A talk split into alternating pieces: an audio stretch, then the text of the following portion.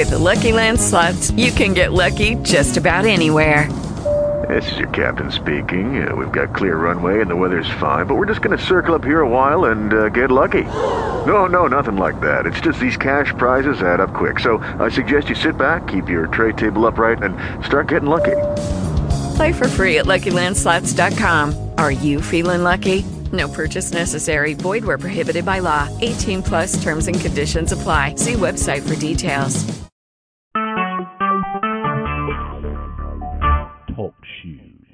Recorded live. Good evening, and welcome to Nation Talk. Tonight, we are playing an encore presentation of the interview that I've done with Jahannes, who a week ago passed away. I had the privilege of meeting him, student at Savannah State. And I also had the pleasure of interviewing him on October of 2011. Night simply our co-presentation in memory of one my favorite writers, local writers, my former professor.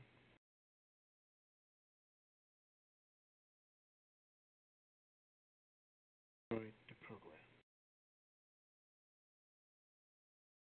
Views and opinions of Nation views and opinions of Nation Talk are not necessarily views of Talk Radio Productions, SonyHead.com, and its sponsors.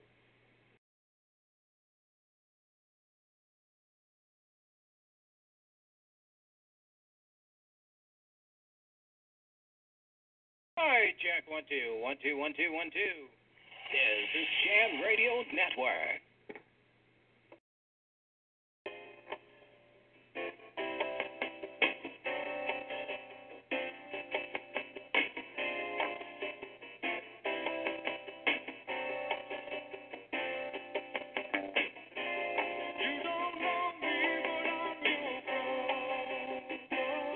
This is your Sunday evening forum, Nation Talk.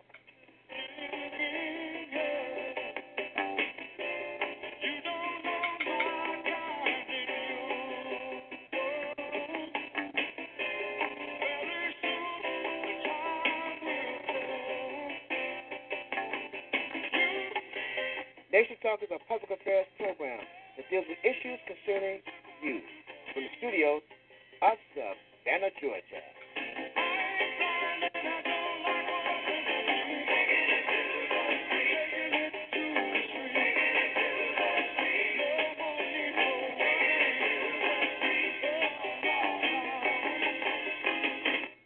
Conversation, call now 1724 444 7444. Caller ID number 55519 pound.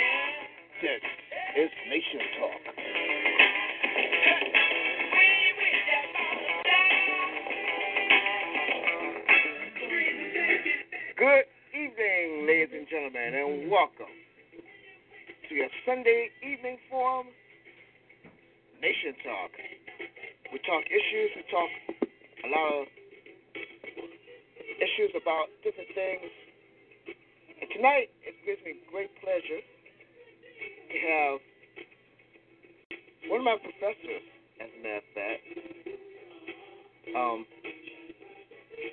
from Savannah State College, well, Savannah State University. It was Savannah State College then, but it's now Savannah State University. He's a social, he is a social critic, writer, playwright.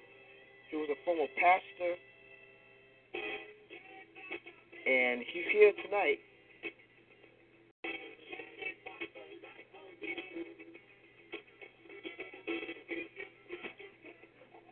And by all means, asking everyone to, if you have questions to ask our guests, be sure to do that at 1724 444 7444. Caller ID number 555 pound.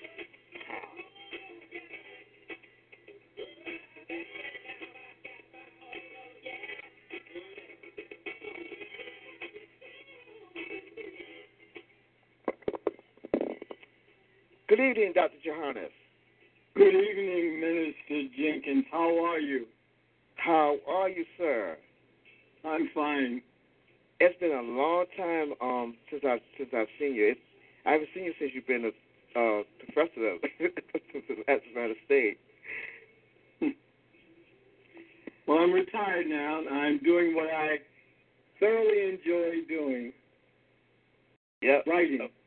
Writing, which which uh, which is something I I know you do a a great bit of, especially now.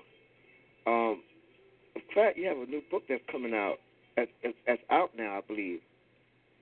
Well, the there was a delay. It should be out next week. That's the um, the novel based in Savannah called Big Man. Uh, but actually, I have three books. Uh, the novel Big Man should be out next week, and two weeks from that, there's an anthology of poetry with all of the poets that I have known from Langston Hughes to Gil Scott Heron. And then in January, I should have a new novel coming out of science fiction, also based in Savannah.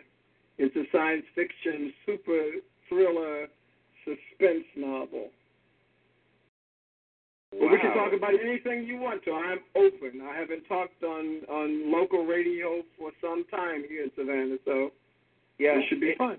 Yeah, because this is, uh, of course, this is a little different from. This is what you call, um, I, I think you could call it. um I'm trying to think what kind. I'll think of it in a minute, but This might be e-radio. This is internet online right, live. Right. Right. It, but that- that's another. That's another word. Um, that's another word for it, and, I, and it just slipped my just slipped my mind a moment, a moment ago.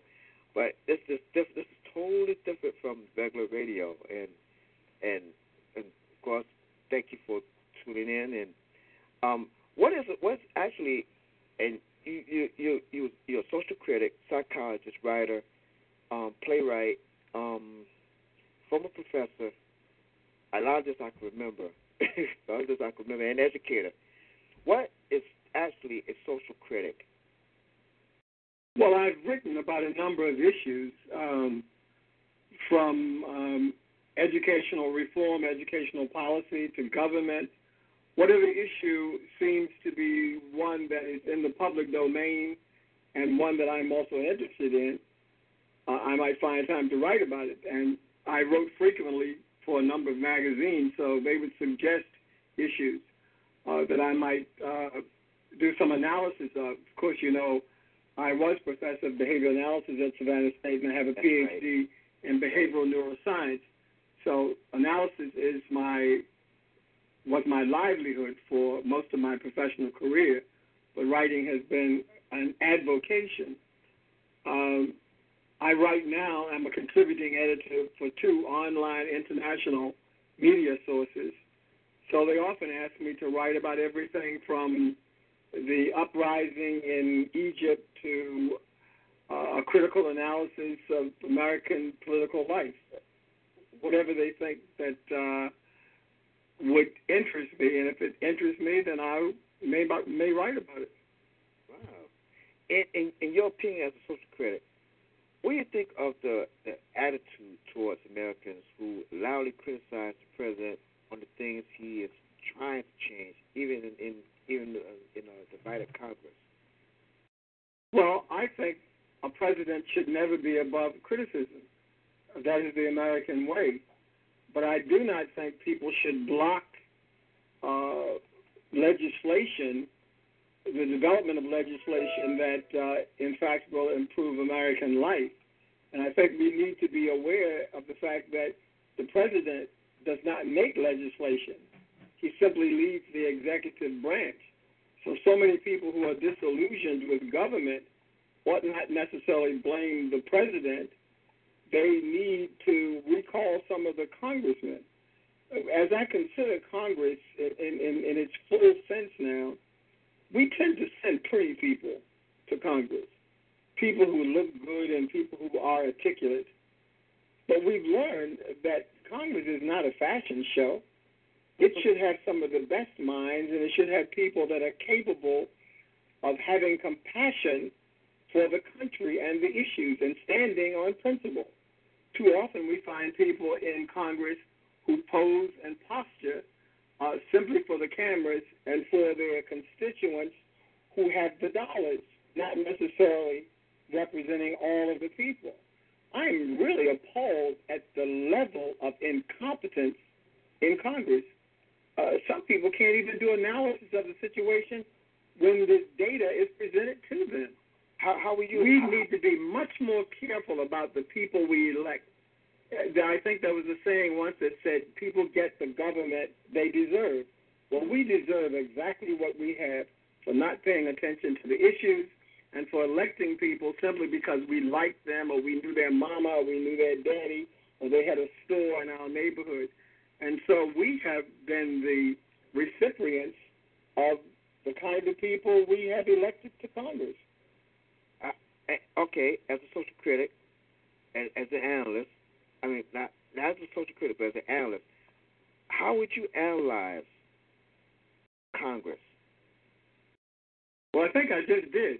Congress is full of folks who have money, have bought their way, or they come from families that have money and have been in some ways promoted to public office, uh, they're not necessarily the brightest nor the best. And we have to reconsider how we elect people. We can't elect people on popularity contests anymore, and because they have the greatest number of, of ads on TV or in the local paper, or the way they have played their, their local politics to, to, to move themselves up. I believe there are a lot of people in Congress who are incompetent. There are a number of people in Congress who are really out only for themselves. And there are a large number in people in Congress who have some real moral turpitude issues. We see this all the time. They're forever being caught with their pants down somewhere or their hand in a jar that it shouldn't be in and dealing underhandedly with um, with uh, uh, lobbyists. It's a constant in Congress, and we need to re-examine how we elect people to Congress. We get exactly what we deserve. Because because uh, I, I I I'm like I, I believe I, I agree with you. There should be people ordinary. It should be like ordinary citizens, like yourself, myself, who has who who who, who runs one with faith and common sense, not dollars and cents so much. I'd rather put, uh, believe it or not, I'd rather have somebody who who look who not only looks like me but was almost like me, who who who who um who is a blue collar worker like myself, who knows about jobs, about um, everyday people and jobs. I, I I feel like we should have people in Congress like that, or just ordinary. In fact, they had ordinary folks like that in the beginning, but people got so we got a lot of fat cats. Pardon my French. In in Congress who's fat in the pockets. Pardon my French on on it want to fatten their pockets and don't care about the people. Well, we've always had the elite in Congress. Uh, they've always been people of the upper middle class or the upper classes, even historically from the beginning of this country. Uh, in many instances, some were some of the best representatives that we've ever had uh, for the people. So I, I believe that Congress should be made up of of citizens, and when you say citizens, you mean irrespective of what your economic or or, or social status is, it's by the election of the people. So I don't care if you are a millionaire. If I think that you're going to do a great job for the people, then I would vote for you.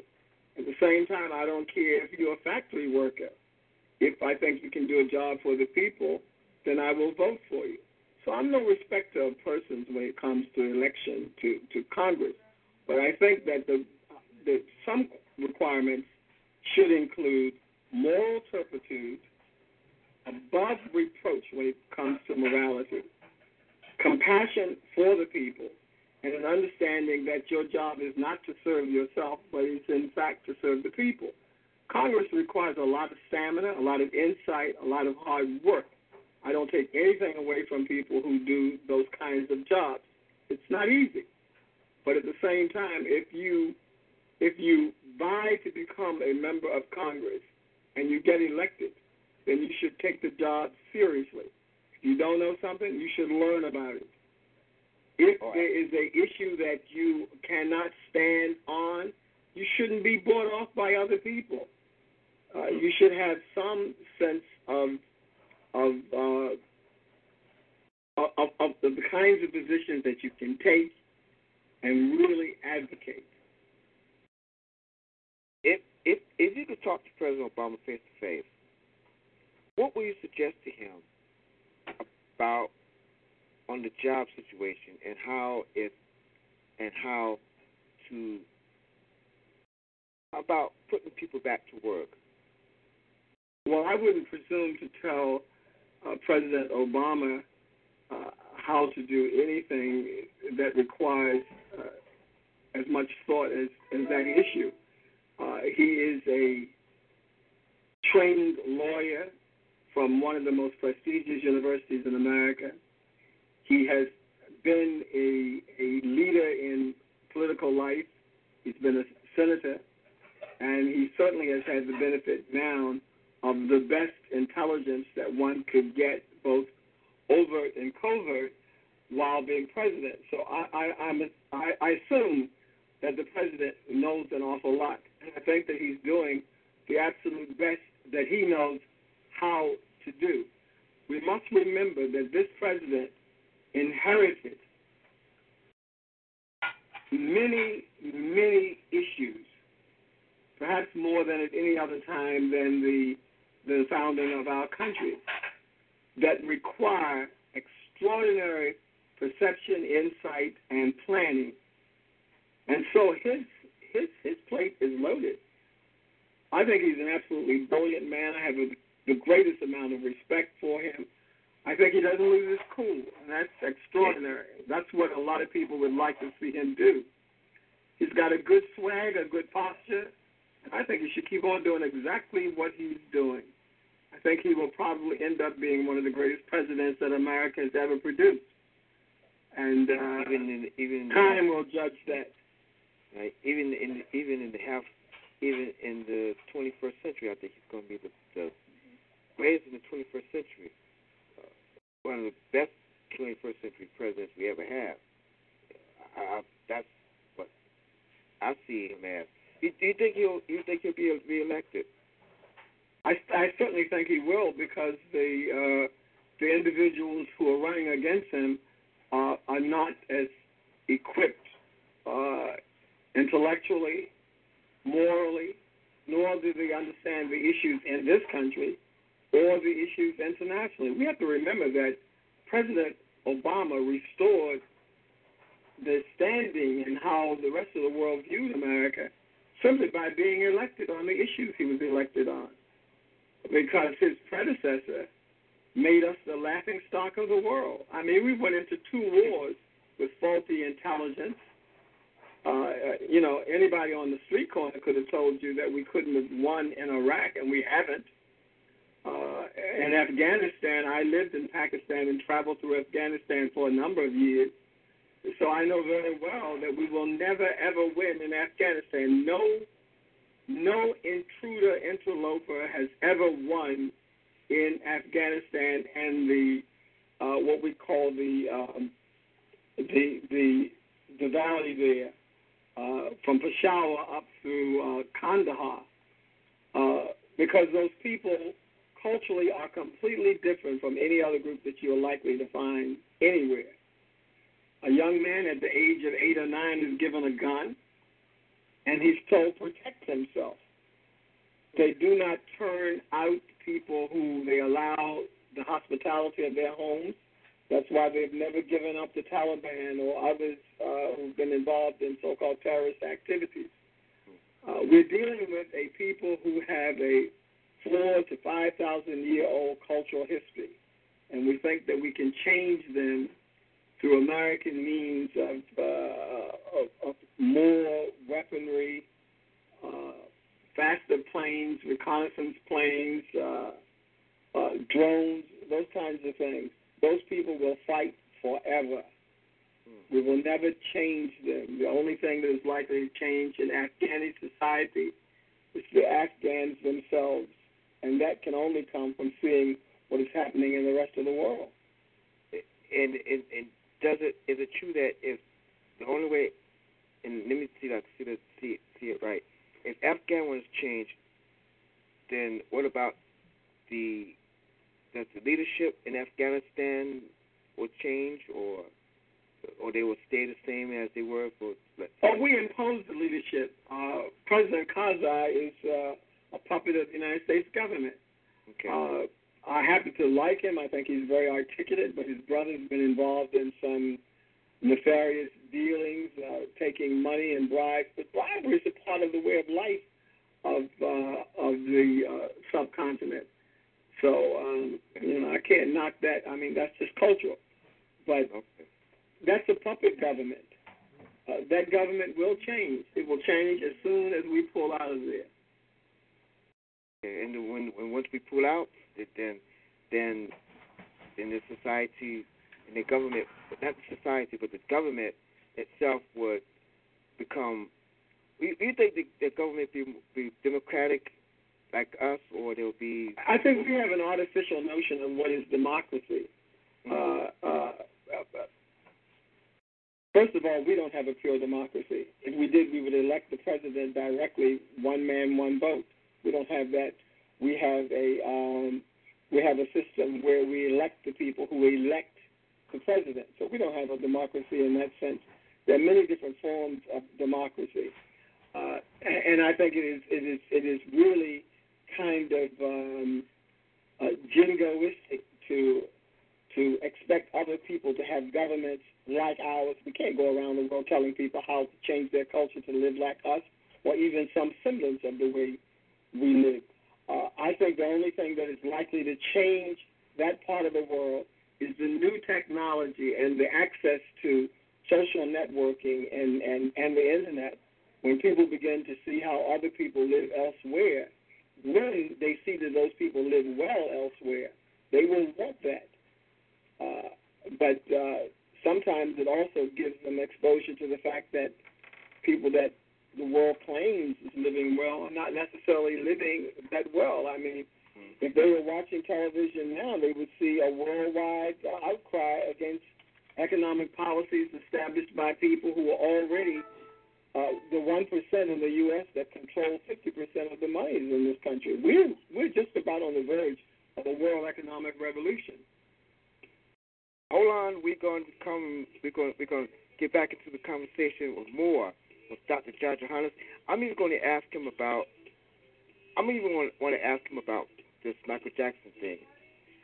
Uh, who knows? It, uh, uh, that's one of the things. That, that's one of the cases that was, that's going on. Uh, that, there's a lot of things. I want to see if you if you can analyze this situation with the Michael Jackson case. Um, I don't know. I I got my own ideas. You may have your own ideas on on this case.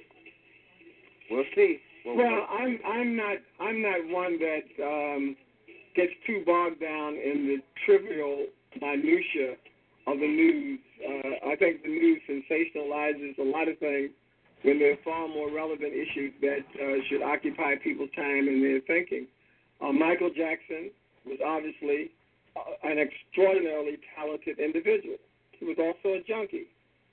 Okay? He died. Uh, there is a, a murder case going on. That happens. People who are involved with drugs die every day. They overdose or they're killed, and often the other people that are involved either end up in jail or they are accessories to the fact of that murder. Uh, in my mind, it's as simple as that. It's not something I'm preoccupied with. I'd much rather dwell on the genius of Michael Jackson's music and also the members of his family that are awesomely talented than to uh, to be in a soap opera way glued to the TV to see Nancy Grace and another lunatic analyze the case.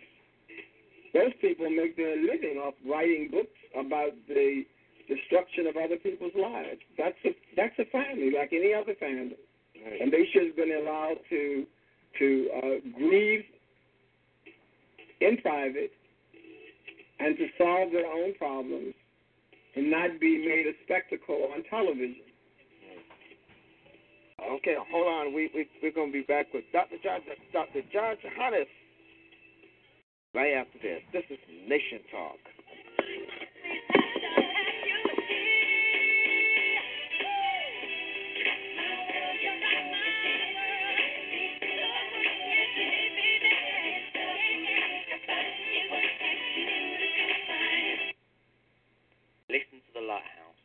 Tuesdays and Thursdays at 6 p.m. Eastern Time.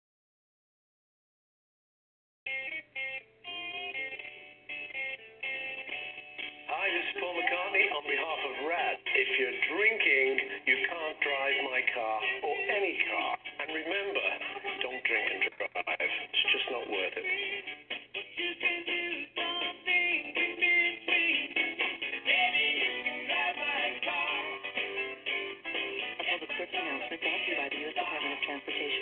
Association of Broadcasters and the Ad Council. Citizens of America, this is a message from FeedThePig.org. Americans spent more money than they earned in 2005. This is the first negative savings rate in the U.S. since the Great Depression. America, we must start feeding the pig. On the 1st and the 15th, we must pay ourselves before we pay anyone or anything. We must make a budget. Even consider cutting up a credit card. Log on to feedthepig.org today. Find the benefits of saving for every stage of life. Brought to you by the American Institute of Certified Public Accountants and the Ad Council. Close your eyes in Chicago, and you can hear the sound of zebra braying in Africa. Look hard out your window in D.C., and you can see the snow-covered peaks of the Andes. The world is that small. We are that connected. Please visit earthshare.org and learn how the world's leading environmental groups are working together. Earthshare, one environment, one simple way to care for it all. A public service message from Earthshare and the Ad Council. This is Jam Radio Network.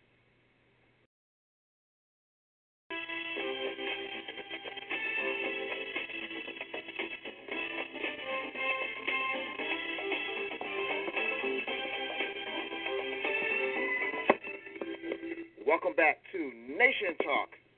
The number to call is 1724-444-7444. Caller ID number 55519. pound. We're talking with my special guest, Dr. John Jahannes, author, social critic, psychologist, author, and poet.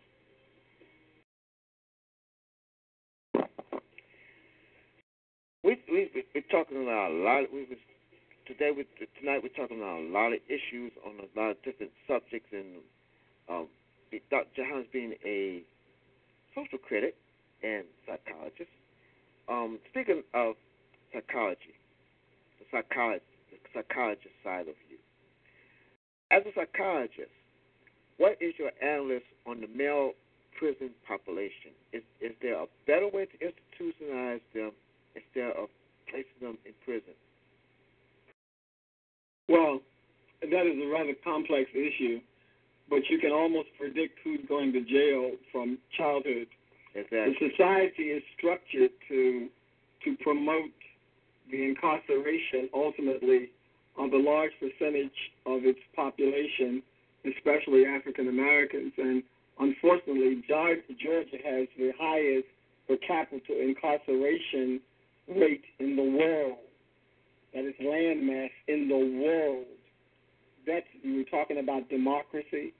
Uh, you can look at the Soviet Union. You can look at China. You can look at India. You can look at uh, Senegal. You can look at Angola. You can look at South Africa. America has the largest incarceration rate in the world per capita. Uh, uh, Georgia has the largest per capita for landmass. So there's something really uh, uh, uh, diabolical going on here. And a part of it is that the society has deemed certain people, especially African Americans, as expendable. Exactly. So the educational system does not uh, uh, encourage them to see themselves as ultimate participants in the society. By the time the average African American youth is eight or nine years old, they're almost ready to say, you know, I can give up. I'm not going to be anything. Maybe I'll be like my dad, nothing. Or I'll be like somebody else, or maybe I'll be a drug dealer out on the streets. And I've had young, young, uh, uh, junior high school uh, students tell me that when I used to work in the junior high school, that the best bet for them was to try to make a hustle on the streets because they were going to be dead before they got grown. Mm. Uh, so we, we have programmed the society like that. You have to recognize that America perpetrates more violence on people of color than any place else on the planet. It's designed and it's deliberate. So we plan for warehousing African Americans. I did a study on this for one of the uh, black newspapers in Atlanta, I guess about 10 years ago. And most of the people that you find incarcerated uh, have some kind of drug problem or alcohol problem. And then you have a percentage of them who has some mental illness. Mm-hmm. Should these people be incarcerated? Well, the society is programmed so that that's the way they end up. Uh, uh, those who are mentally ill should have had access to mental health care. Mm-hmm. Uh, those who have addiction problems should have had the incentive somewhere along the line to avoid the addiction. But if you have what we call um, learned helplessness, the notion that you can never achieve anything much, then uh, you'll do as the kids used to say, uh, whatever's something to do. Right. Uh, life shouldn't be programmed like that. So we're responsible for it. But it, as Malcolm X once said, the chickens will come home to roost because now we find that this is spread into the non-black community and it's having a devastating effect on our economy and our educational system and it's destructive. America is falling behind in education worldwide. It, as you lift, as you lift the average minister, minister, minister Jenkins, as you lift the average person, mm-hmm. you the entire society. So for us to let down so many, lets down America and America's future. It, it, the, the Troy case, the Troy case thing. You, Troy Davis. It, yeah, the Troy Davis. It, we, you think that was just unjustifiable um, cause for what he did, for what um, they did to him? Well, I think that enough people recounted their testimony that raised serious doubt. And this was a capital case. Mm-hmm. I think that America is going to have. I'm a I'm a man of infinite faith, and I believe that America is going to have to pay for that. I cannot judge whether he was innocent or guilty, but they never proved him guilty. And so, before the bar of justice, he has to be still presumed innocent. America executed a man when there was enough testimony, mm-hmm. uh, uh, and they had no forensic evidence to link him to the crime itself. He admitted that he was involved, but he had also said that he never committed the murder. There were just too many questions about that, and I think that's going to come back on this country as well. It also pointed up uh, uh, a number of things. One, that uh, the justice system needs to be examined at every level. Do not assume because someone has a law degree that they're capable of representing. Do not assume that because someone has been elevated to the bench that they are judicious in their decisions. Remember, it was the United States Supreme Court and our own uh, local son, Clarence Thomas, that denied uh, of execution. Okay. So America is complicit in the death of Troy Davis. Heaven helps us if somewhere down the line some forensic evidence de- develops that he in fact was not guilty. What a blight on the American conscience. Yeah, because um, I've heard a lot about that too. Because there's been there's really no specific evidence. There's no um, nothing really. There's really not a leg, barely a leg to stand on on this case to prove to to, to say that he actually did it or he was at the place. To, no, he said he said he was there at the time, as I recall it. Right. But he, he said he did not. He did not have a gun, and he did not okay. shoot that policeman. Right. Uh, and but I think that the, the the two things came out of that that were out of the whole Troy Davis case, which was rather impressive. One, I think his sister did a courageous job. She did. Uh, leading the citizens uh, uh, in his advocacy, and it also made America look at capital punishment and the world again. Yes, and the world. But we have to make we have to resolve that situation here in America. Right. Now, interestingly enough, one of my proteges, uh, LeVar Monroe, uh, an artist who studied at SCAD, is now working on his master's degree in St. Louis, did the poster for the Troy Davis uh, case that you saw with Troy with his mouth covered. Uh, It was in red, and it, it went worldwide. It was commissioned by Amnesty International. Okay. And and Lavar is one of those people who is very conscientious about uh, saving human beings from from ill situations, as well as he's an advocate of of, of uh, saving animals from from cruelty.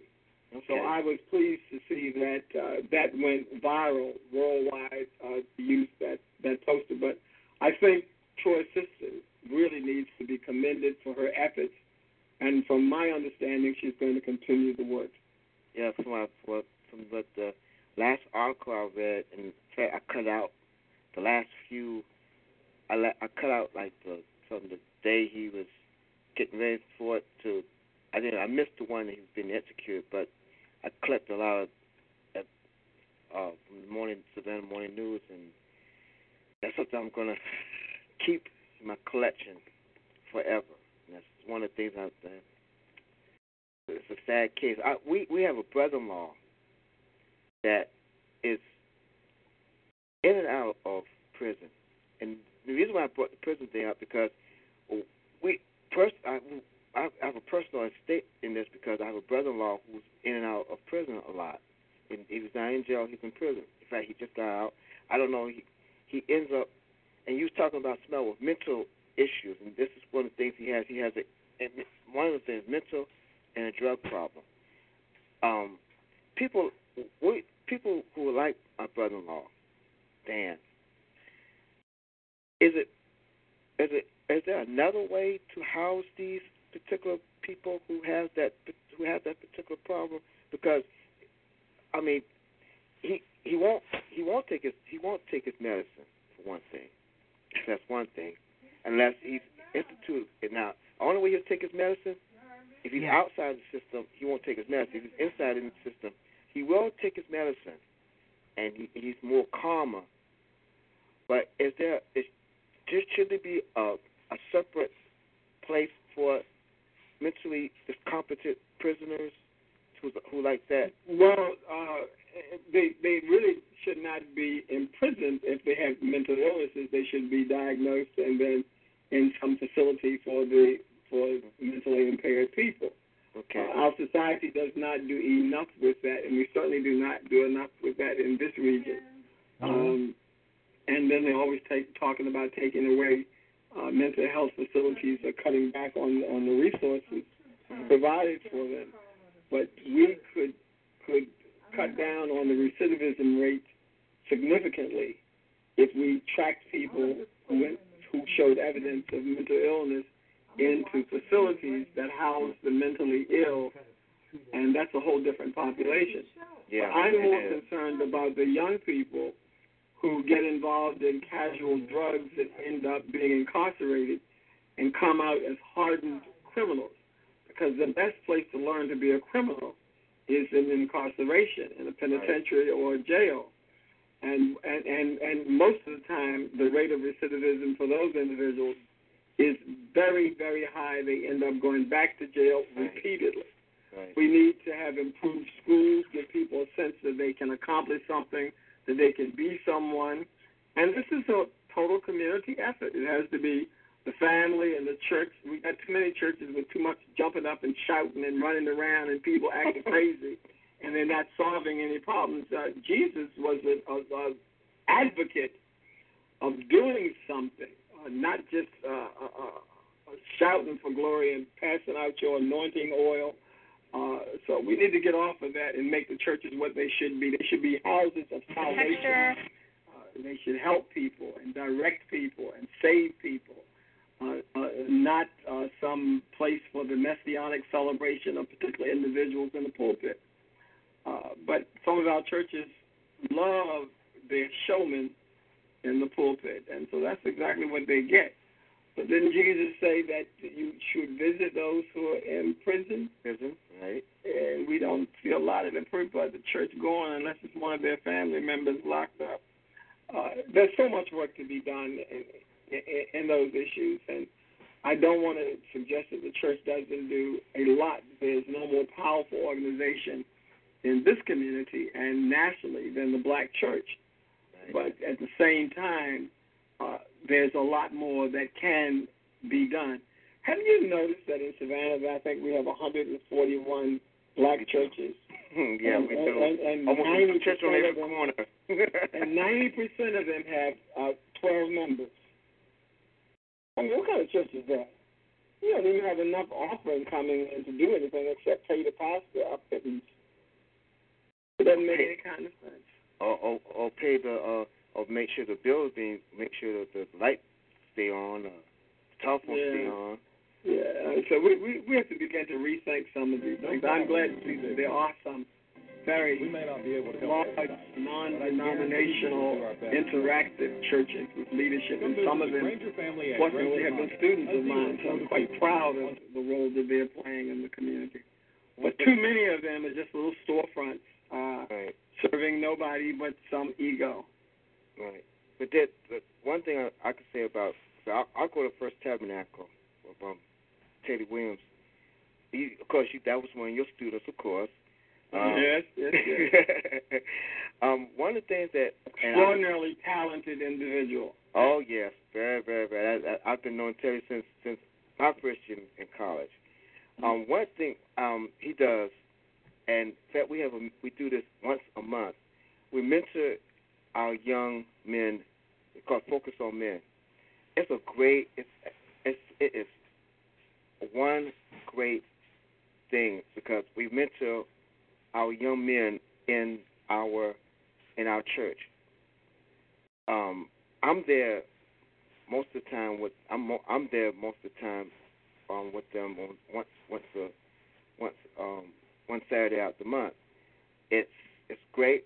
We do a lot of different activities. Last month, this past month, this month we went we went out and went to the boys boys and girls we went to the boys and girls club on, on the um, victory of the um, Jenkins Boys and Girls Club, and we played basketball, played pool. Um, we just had a just had a, a time together of just hanging out. And then some days we have like different subjects. We'll tackle different subjects. Um, I, I think Pastor Williams going to be doing that next month. I, I know that for a fact since he's back now. Um, he was out ill, um, but he's he's doing much better. Um, he he's we, tackled different subjects. We, we were doing we were doing so many different subjects and things, and um, among us about things about men. We even even learned how even took they was teaching guys how to tie the shoe, how to um, shine the shoes, and how to tie ties, and um, different learn about the different tools. That one of the one of the men in our church brought the tools, and he, he was showing them the different tools and stuff. We went out and cleaned the yard. We were out, you know, cleaning cleaning the church yard. I mean, just doing different things on Saturday on a, on a, Saturday morning, which which I think is one of the things that um, I think every church ought to do that. They ought to mentor, start with in their church, the young men in their church, as they, as they bring them in, mentoring, start mentoring them, and that's what that's what Pastor Williams is doing with there. And I think every church ought to do that. And I'm I'm proud to say that your your former student is doing that. Well, I'm quite proud of, of Reverend Williams uh, as a church leader, as a theological scholar. He's an extraordinary pastor. He he brings the word. Oh, His yeah. his musicianship is, is equal to any that you'll find anywhere in the country. I know. And the work he has done with Grammy-nominated uh, Georgia Mass Choir has been extraordinary. Uh, but we need to have more and more of that and, and replicate it. And a few people can't do it all.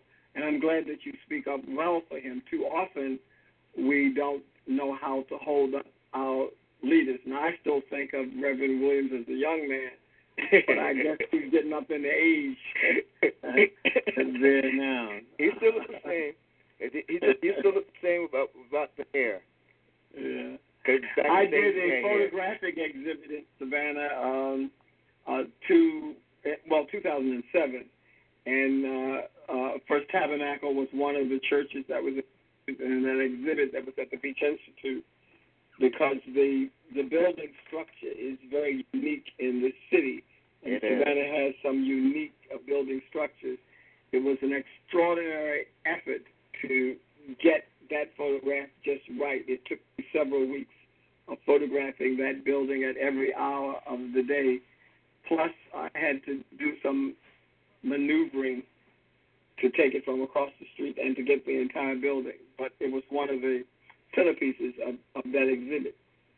In fact, we just we just finished celebrating our 113th um, anniversary today. The conclusion of it today. It was very good. Um, 113 years. That's a long time in the community. Um, since the, two years before the turn of the century. That that's that's not bad for a black church. Which which century are you talking about? Tabernacle. I said, which century are you talking about? Um, the We're in the 21st century now. the I think you're talking about the 19th century. 19. Uh, well, actually, I'm talking about the, but um, 1900. Two years before 1900. Right, you're talking about the. Uh, Yeah. Uh, It, it, it, it, it, it was established like um, 1898. yeah, And- well, we're in the 21st century, so it was actually established two centuries ago. Right. But it it we just finished we it just finished um, coordinating the the um finishing up the 113th year of our um our of the church's existence and it's quite a history, quite a history. How long were you a how long um you were a pastor? Well, the last church I was at was Abyssinia. I was pastor at Abyssinia for 21 years. Wow. See, I didn't know that. I I didn't know it until um I have a friend of mine um um who who went to your church um and she was telling me that your name was uh, Jahannes. I said, oh, Jahannes. I said, oh, I said, I, sounds familiar. I said, that sounds like um Dr. Jahannes from Savannah State. And I then just two and two put together, going, oh. And that's the thing I didn't know. I didn't know you I didn't know you was a pastor. Oh, I knew you was as a professor. That's the same tall, and I remember. It. It's all about the same thing: helping people stay Yeah. sane, stay balanced, and spiritually grounded. Yeah, I I mean I mean, and, and this is like for me this is like 30 years ago, and I, and I was like I said I was a freshman at the time, and Mm-hmm. and I I I admire you because you you you remind me of the of the of those cats back in the seventies back in back in the seventies who were uh promoting black pride, black uh uh consciousness, things like that. You you you, you remind me of those guys back in those days. Um Well, I don't think you can be anything other than yourself. right. I'm black, so I can't be nothing more black and proud. Okay, there you go. If I was anything else, I would be alien unto myself, and I definitely don't want to be alien. I'm just being me. I had one of the one of the vice presidents tell me one time, I think you've got too much blackness going on with you. I said, you know, I, said, I think you have a problem. You have a very serious problem because I can never be too much of myself. Oh no! Oh no, they didn't. Oh my goodness! Because back, because during that time when you when um when you was a student, that that's what they that's basically what in the seventies, and that's what basically I went to one, I went to I went to one of America's and the world's premier universities, Lincoln University in Pennsylvania. Okay. We were expected to be conscious. We were African conscious, African American conscious. Right. Uh, we were expected to be Renaissance men equally at home in the sciences, in the arts, in in, in, in math, Right. in uh, in literature, uh, whatever it happened to be. Uh, someone asked me one day, "How do you know so much about all of these things?" I said, "That's what I was expected to learn, Right. and so I learned it." I mean, the world. When I went off to college, my folks told me the world belonged to me, so I went to get it. I went to see it. There you go. Um, see, Lincoln University. That was um. See, what's the professor? Who, what the the, the um the president was there? Um, Doctor um. Get the kid's name. He he was he was the he was the president. He was the president there when I when I was there in '81. Um, gosh, some- No, no, no. You're talking about a different person. You're talking about Wendell Rayburn. That's it. That's it. Yeah, I Wendell Rayburn went out to Lincoln University in Missouri. That's a much different school. Lincoln Oh. University that I went to in Pennsylvania is the oldest historically black college in America. It was founded in 1854. Oh, It is a school that produced Langston Hughes and Thurgood Marshall and Kwame Nkrumah of Ghana and uh, Azikiwe of uh, uh, Nnamdi Azikiwe of, of of Nigeria, the president of first president of Nigeria. Uh, it is a very distinguished school. We have produced the largest number of, of PhDs in mathematics, the largest number of scientists uh, impacting the world, the largest number of lawyers for an African American university. Uh, our history is extraordinary. Before uh, the 80s, we had produced almost all of the leaders in every endeavor that come that came out of uh, university programs. Mhm. Uh, it is a very, very distinguished school, and I stay very much in contact with the alumni. Uh, good. now. Wendell Rayburn was a very nice person at, at president of Savannah State College at that time. He was.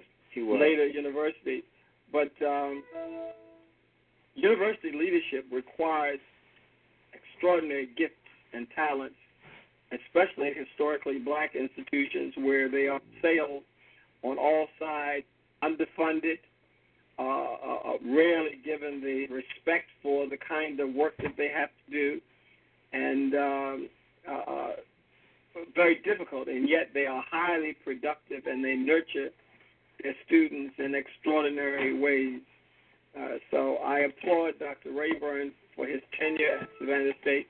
Yep, he was Uh, very good. But if very we had good. if we had ever had a president with the kind of vision that that institution needed, by now we would have at least 20 graduate programs, including a law school and an engineering school. And certainly, given that we have the only estuary on that campus in the university system of Georgia, ought to be a marine biology program that is world renowned.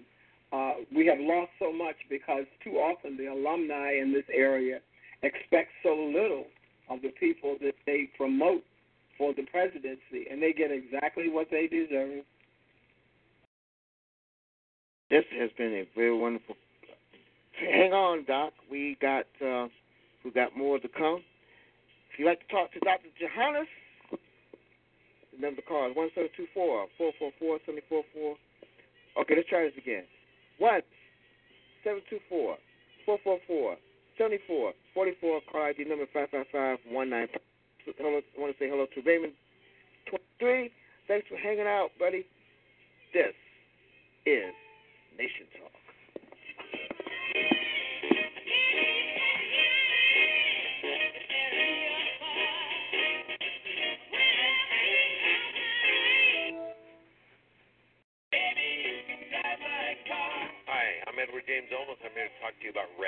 Recording artists,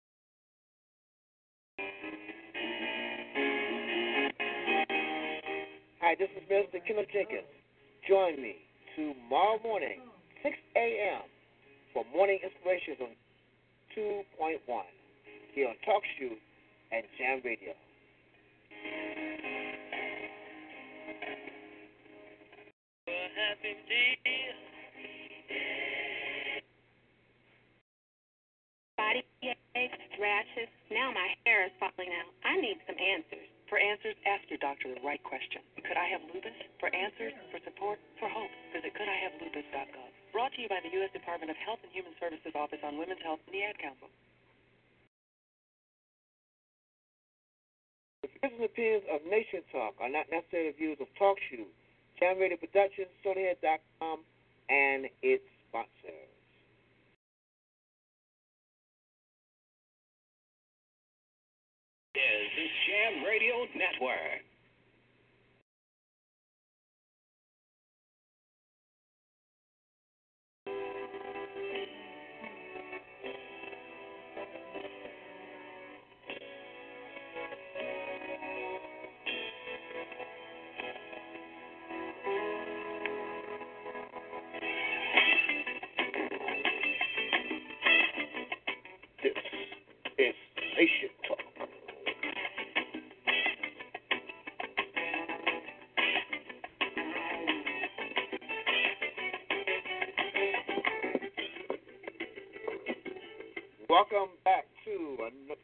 hour of Nation Talk. We're at the top of the hour. Top of the hour now, here on your Sunday evening forum. I want to remind you on before we get back to Dr. Jahannes, that you know, coming up this month and and and November. On next week, have a schedule. Uh, it's not stone, etched, etched, um, etched stone, but going to talk about transgender revolution. Our, our guest agreed to come on to talk about it, and he wrote an article about it, and I want to talk about it and ask questions and talk about what about the transgender generation. What is the transgender transgender revolution and the generation? On the 30th of October, Reverend V. Davis III, who's a candidate for, for the House of Representatives of West Virginia, is coming on to talk about his candidacy. On November 13th, Danielle Spencer, remember Dee from What's Happening? She's going to my guest on the 13th of November. Dr. Dan, Dr. Danielle Spencer Fields from What's Happening. And on the 20th of of November, I have to move, have to move the date. It's November 20th. We're going to have the Ministers Roundtable. Because of the conflict of the of the guests and the times and the days, I ha- I have to move the Ministers Roundtable to make room for Dr. for Danielle Spencer. She's going to be my guest on the 13th. She's agreed to be my guest. Uh, they, uh, my guest be on 13th of November. So that's what that's far what's going on. And if you have a suggestion on who you'd like to have on the program, email me, Minister Kenneth J at AOL.com. That's Minister Kenneth J at AOL.com.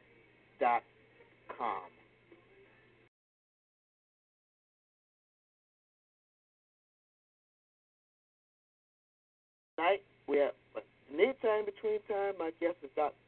John Hannes, educator, psychologist, social critic, author, poet, musician, uh, and comp- he's also a composer. I, he he did something, and I, I was and I was listening to it the other uh, the the other day, and very neat. And we're going to talk about that as well. Uh, about the, the and I saw it on YouTube. By the way, I, I saw it on YouTube. It's very neat, very unique. Um, you, you, you call yourself Doctor Wise, and I'm gonna ask you why you call ask why Doctor Wise. Okay. uh, uh, how is it to you as an educator? How important is education is to you as a, as a as a former educator? Well, education is the backbone of any society. any civilized society. Um, my folks always said that if we got a good education, we could do anything. Uh, now you can get a good education and still can't get a job. So there's, a, there's, there's some problems with with that in this country at this time. But um, I, education is great, but education without application is a dangerous operation. There's some people who get an education and they think they're supposed to sit on their laurels and never do anything. Uh, but education is purposeful. You ought to be able to do something. If you learn something, you develop some skills, uh, you want to be able to use them and deploy them in some way to help yourself and to help your society. I believe that you're blessed when you help other people with the skills uh, that you have. But American education is kind of uh, wacky um, right now. Uh, first of all, in, in American education, you never learn the important things that you need to learn. You don't learn how to buy a car, to buy a house, how to save money. You don't learn what good sex is. You don't learn anything about the, the kind of uh, interrelationships that people ought to have, and you don't learn how to identify crazy people. Uh, all of those things are vital to survival in the world in which we live. Uh, you know how it was back when when we was at, at Savannah State about when we used to go to our how we used to register for classes and we had the long line. I was telling somebody, I was telling uh, somebody that earlier this week about the difference between um, it was a young lady was going to SCAD, I think it was, and uh, I was telling them about how when I was at Savannah State, and like as I said, and it's telling yeah, I'm telling my age, and it's been about thirty about since about thirty years ago. We used to we used to stand we used to stand in line before uh, our classes in in the old gym. I remember that distinctly. Go to the old gym, get our um, find the classes you want, stand in line, then go to find aid, uh, stand in line to make sure your aid is right. Then go back to your, back to the registrar's office, and go back there, back to the, make sure you got your classes. Then make then go right back to the to the um.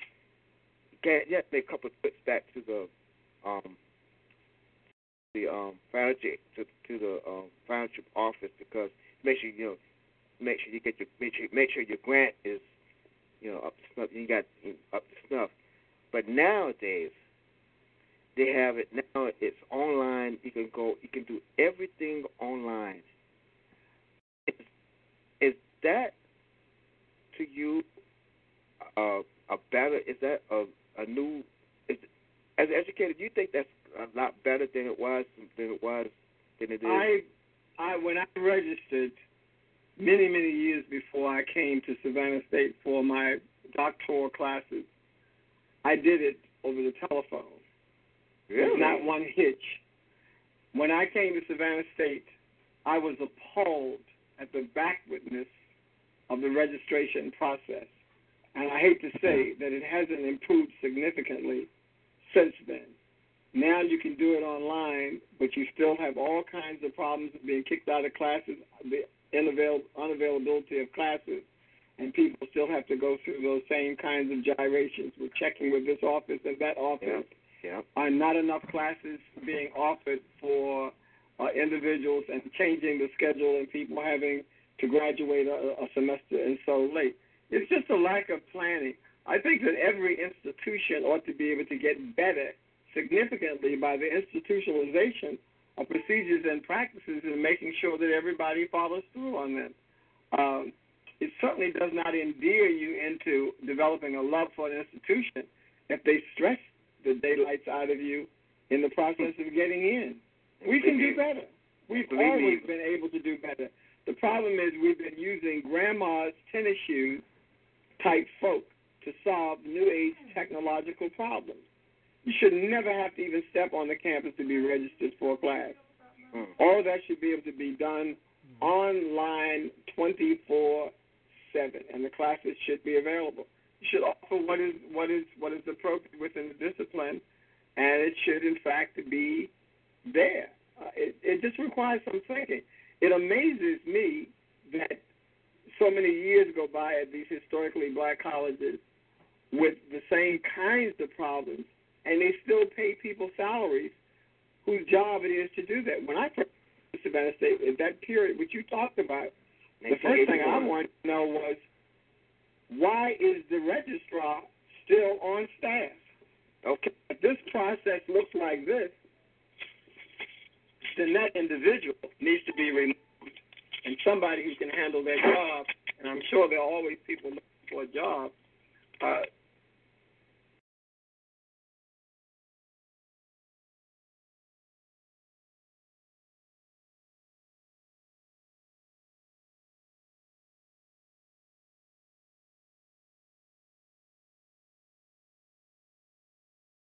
I have to go. Well, it may have changed. It may have changed, and so Yeah, perhaps we should not speak on it. But it was pretty much the same when I left the institution in 2007. Because when I went there, it was it was because I had to go back a few times, make sure that class was there, uh, and and especially I had to go back because I was on, got um, I, I was on the grant. I was getting a I was getting I was getting a Pell grant, and by the graces of Upward Bound, I was able to get to go to Savannah State, and you know, to thank God for you know having uh, you know having Upward Bound, you know, to help you with Miss Mobley. Who was running the Upward Bound program at the time? Willie Mae Robinson. Right, she was Miss Robinson. And she ran that program as She did. efficiently as any university is run. She ran it. I mean, Yeah, she she's, she ran it. one, Her of and our, one of our great leaders and a very good friend of mine. And um, and and I used to say that if she were running the university, the way she ran up and down, it would I'm be a telling wholly different university. I'm telling you, and and and, and that program is, believe me, is a saving grace for any um It certainly is. For Uh, I, I brown or watched, black. uh, uh. I, I watched uh, Reverend Warnock on television today at the uh, dedication of the King Memorial. And he was a student just about around the same time you were in Upward Bound Okay. at Savannah State. So Okay. they, they did come up with one really outstanding thing, and that slogan was, "You can get anywhere from here." Right. Because uh, when I see people like him who have gone on to uh, to stand in the midst of greatness. But let's talk about my music. I got a new CD coming out. Oh out my a goodness. and uh, there are a number uh, number of uh, spoken word pieces on there. I don't know which ones you saw on Facebook. It was one about Barack Obama, I believe. Oh yeah, yeah. It's called I "The saw Man that a. Man." A man's a man. I saw that one. I was, I was, I was very impressed. How did you come up with that?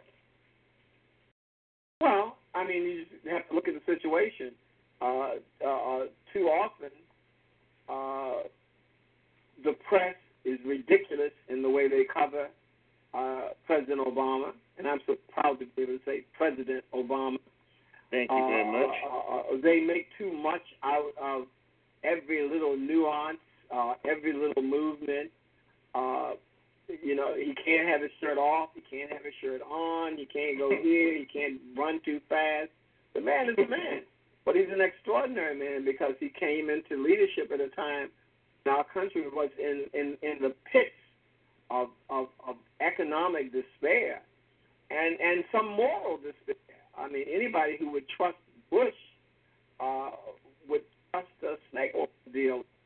Uh, Mm. uh, Bush was not bright. He had every indication of having uh, alcohol syndrome. Uh, there are many people who uh, who are drunks for many years, and then even when they stop drinking, they still have the same behaviors. Bush had that same kind of thing, and uh, we we analyzed the behavior analysis. He tended to to stutter, uh, to be distracted, to repeat himself. Uh, remember, he had a degree from uh, Harvard University, so it shows you that uh, it doesn't matter where you went to school. If you don't have good common sense, you still just don't have good common sense. Mm. Uh, but his daddy had been the head of the CIA, had been president of the United States, and through some maneuvering, he managed to end up actually being president probably will go down in history as being one of the worst presidents America has ever produced. Mm-hmm. Uh, I- I- but uh, Barack Obama had all that to clean up, and they're still blaming the Bush mess on President Obama. And Katrina and all that mess and the war, Katrina, the war, everything. And, and people still mad about him about Katrina. Yeah. Well, I live in a, in a basically Republican neighborhood. Uh, when I first put my what I well, I'm, I, I've never really put signs in my yard because my wife spends a lot of time making sure our lawn looks fabulous. Uh, but this time I drove through the neighborhood and there were so many Republican signs. I said, hmm, I think I better put me a Barack Obama sign in my yard, and I did.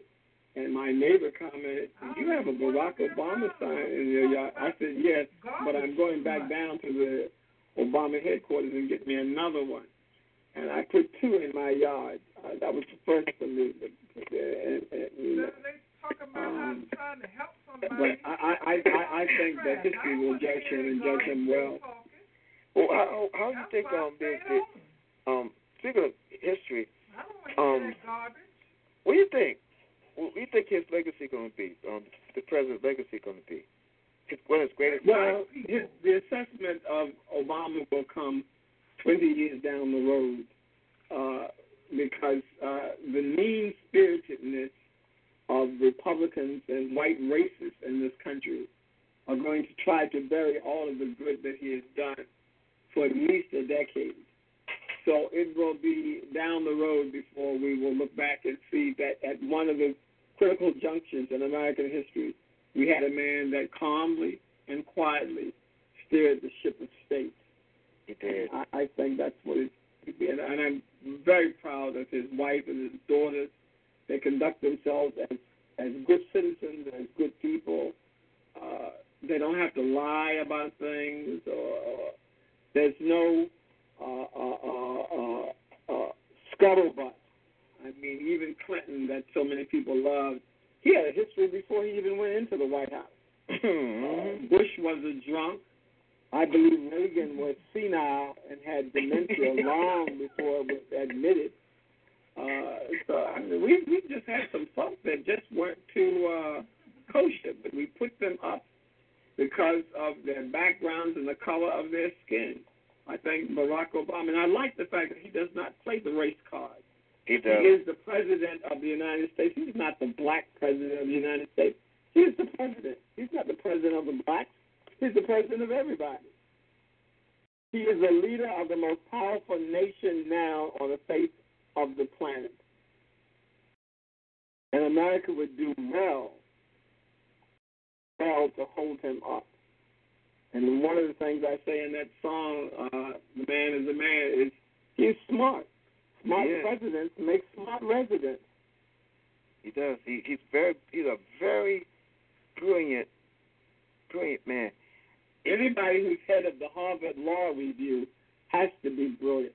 Harvard does not allow anyone to be in charge of the most prestigious publication that comes out of that university unless they are more brilliant than every other potential person to head that up. And Barack Obama headed the Harvard Law Review as a graduate law student.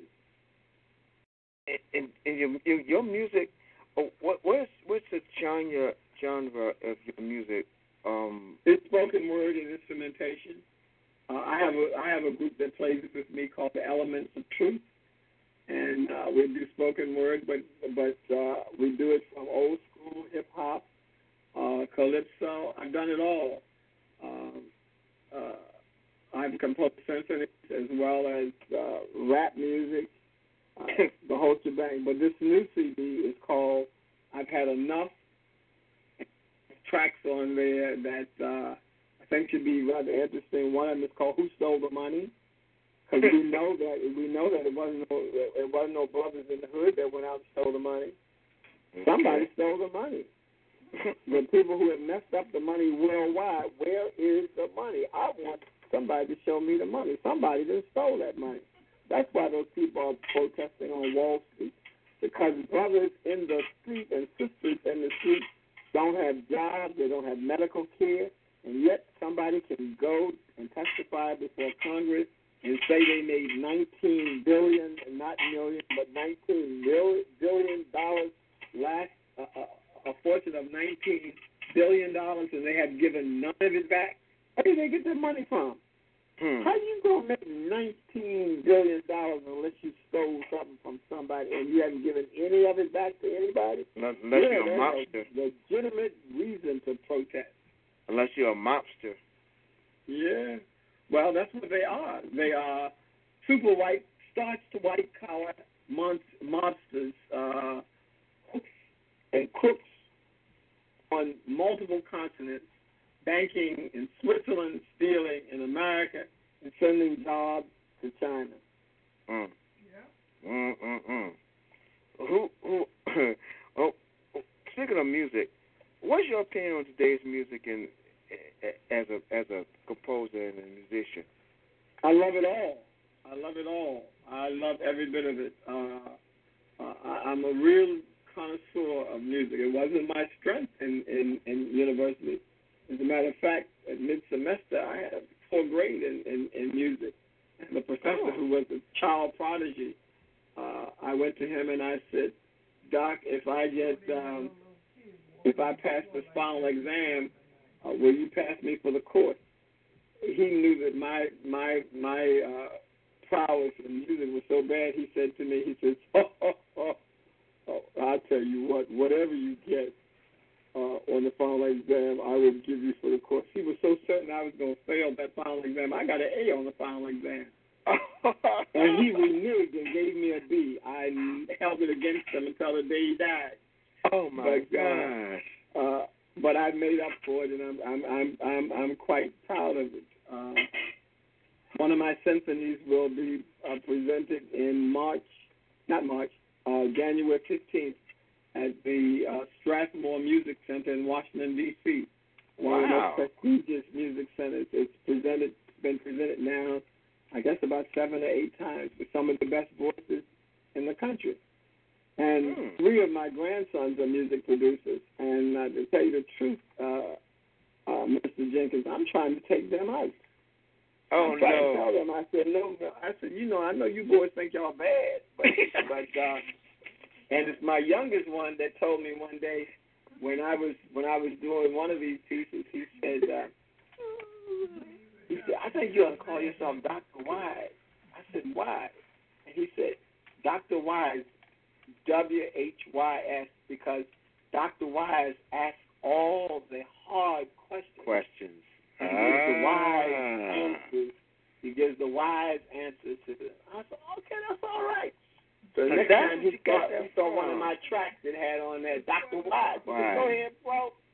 Oh, so it was it's your youngest your youngest son or youngest grandson? my youngest grandson. He gave you the he gave you the the the, the, the pseudonym Doctor Wise. Oh, sure did. Because I seen it on on on Facebook and I was like, yeah, I, I I've been noticing it lately and like Doctor Wise I'm going, okay, like like. Yeah, I have okay. 14 tracks on this new CD. They're all done. The only thing I'm doing now is mastering the last probably five or six of them. And it covers the whole thing. Uh, it covers the whole range. It deals with all kinds of relationships. Hmm. Not bad. That that's another aspect I didn't know about you. I didn't know. I, I didn't know you was a musician. I didn't know you was a composer. I, I had no idea about this. Yeah, Um, well, I've I've done 12 musical. I've done 12 plays in Savannah. I remember of them were that. musicals. Eleven right. were musicals. There was only one of them that was uh, straight drama. And uh, last year uh, I did uh, for the Johnny Mercer Centennial. I did the play Mr. Mercer, which was received worldwide uh, uh, as a part of that centennial of Johnny Mercer. And then last year I did three plays at the Lucas, a trilogy of plays uh, called the Juice series. Hmm. Uh, and I did several at Savannah State. Uh, they they were all over subscribed. We had to turn people away um, oh my. in every instance. Yeah. Eh, eh, eh, who are some of your Who are some of your favorite writers and why? Well, I, I guess one of them. Well, right now my favorite writers are the three people who wrote blurbs on the back of my new book. Uh, Sonia Sanchez. Sonia Oh. Sanchez is perhaps the legendary poet of hip. Uh, Tony. Medina, who's professor at Howard University. uh, who's a young African Arab um, uh, Caribbean brother, uh, distinguished poet, sharp. Tony is one of my favorites. Uh, uh, there are a number of poets that I, I'm doing a piece now. Well, I just did a piece for a peace wall in uh, Philadelphia, and on that wall will be the work of uh, Maya Angelou, uh, Alice uh, Walker, Okay. uh, Nikki Giovanni, um, oh wow. Jerry Ward, Haki Madhubuti, uh, of course Tony Medina that I just mentioned. Mhm. Uh, so I'm in kind of high cotton, but I've known those folks for mm, good 40 years. I, I got an opportunity to meet um, um Nikki Giovanni when she came to Savannah State. Um, oh boy, the last time she was here, like oh, about four or five, six years ago, and I I, I got a picture of her and an, and an autograph. Mm-hmm. Yeah, well, um, Nikki did a book. Nikki did a book uh, two years ago called Hip Hop Speaks to Children. I don't know if you've seen that book. um, It was on the New York bestsellers list, uh, and it was also it won the uh, NAACP Image Award. Well, I have a piece in that book, and I'm sandwiched between Langston Hughes and Martin Luther King. That's pretty Okay. good company. Not bad. That's Yeah. that's not that's not bad And that's at all. a book. Yeah, that's a book that you would recommend for all children, but it but adults like it too. And there's a CD that goes along with it. Okay. Yeah, 'cause I uh, I I have I have a I have a collection a book a collection. I I also am a I'm also a poet, and and I I've written I got a lot of pieces written. None of them published yet, only except for the Herald, but for right now. But it's, it's for me right now. It's kind of um for the moment financially it's kind of tough right now to actually finance my own uh, my own work. And when you're on a fixed income, you know, it it it it makes it even more it makes it even more tougher, especially when you're on, it's fixed income. Um, because I, I have a lot. I I have my wife could tell you. I got like so many different books of poems till it's till it's ridiculous. Now I'm I'm just chomping at the bits right now trying to get them published. We we did a poetry. In fact, we had we had a poetry night last night at at Tabernacle. It was wonderful, very wonderful. I didn't know I didn't know the many talented poets that was in that that was in our at, at our church who wrote original poems other than myself.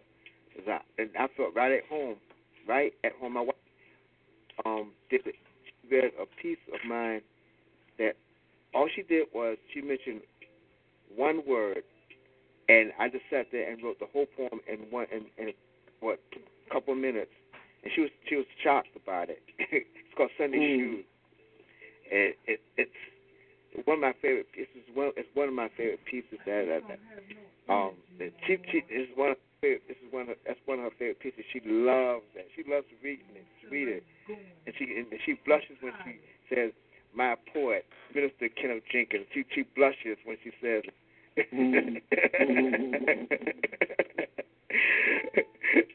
we'll be back. We'll talk about more about writing. This is Nation Talk.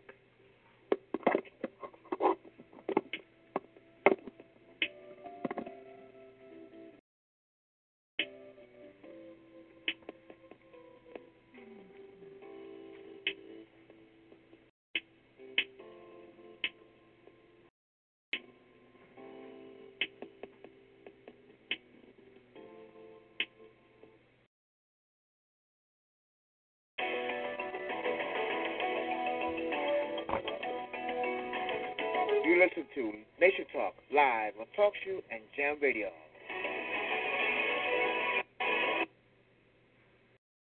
Is the Jam Radio Network.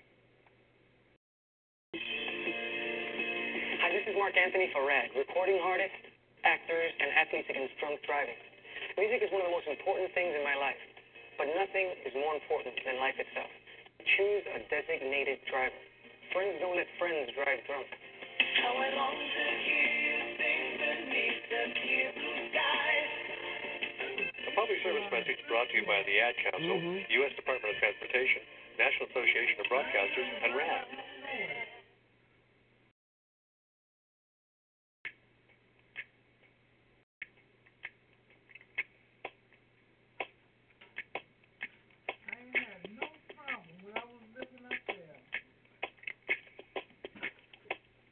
This entire piece of music was played with only two instruments a right hand and a left hand. Hands can do incredible things, but nothing compares to using them to help save a life with hands only CPR. If an adult suddenly collapses, call 911, then push hard and fast in the center of their chest until help arrives. Hands only CPR is recommended by the American Heart Association and is incredibly easy and effective. Find out more about this latest method of CPR at handsonlycpr.org.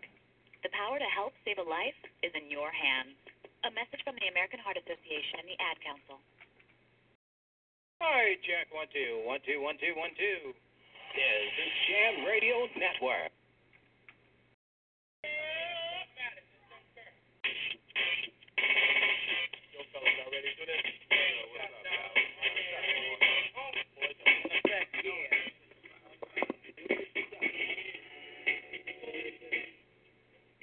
Welcome back to Nation Talk. We're talking with Dr. John Jahannes. If you'd like to get into the conversation or ask him a question, you can at 172-444-7444. Call ID number 55519 pound. Don't forget to tune in tomorrow morning for Morning Inspirations on Jam Radio 2.1 at 6 a.m. in the morning. Got the very best of gospel inspirational music right here. So stay tuned. I finally found out what the called, I finally found out that the name, the word I was looking for, um, Doc, was uh, social radio, um, citizen radio. Mhm. This is this is this is what it's called. I, I was that's the name I was trying to think of. I knew I I knew I think of it because I I was looking I was looking it up in in, in Wikipedia. So it's this is called citizen citizen radio. Mhm. Internet, more, more like citizens um, going out, speaking out to, um, going out. It's ordinary citizens that's speaking out on issues of, of what they want to talk about, like Nation Talk and, and other and other programs. Um, again, thank you so much for join join join um, being part of this uh, conversation. Um, I'm I was we were talking about writers and writing. Um, what would you, you suggest to me as a as a young as a unknown poet, local local unknown poet who's trying to get out there? What would you suggest to me and for people like myself who who has all of this tons of writing and wants and wants to put it out there, but financially can't. but financially right now really can't really really can't afford it. What would you, you suggest as Well, the first thing you have to to- find out is whether you are poet or not. Because there are a lot of people who think they're writers that really are not. I mean, they write things, but nobody's interested, and they have no skills. So you you have to really have some determination of whether or not this is a calling that's for you. If you're not an auto mechanic, you shouldn't try to be. If you're not a poet, you oughtn't try to be. Uh, so you have to be validated and legitimized by people who are in fact poets or who the conventions of poetry. Poetry is not just making up words and throwing them out somewhere. Uh, I had a friend who was one of he was my best friend that used to write poetry all the time, and he would come to me and say, "John, let me read this to you." And he would read it. It'd be so funny. I had to run out the door. but in his mind, he thought that he was the poet. He was no more a poet than my cat.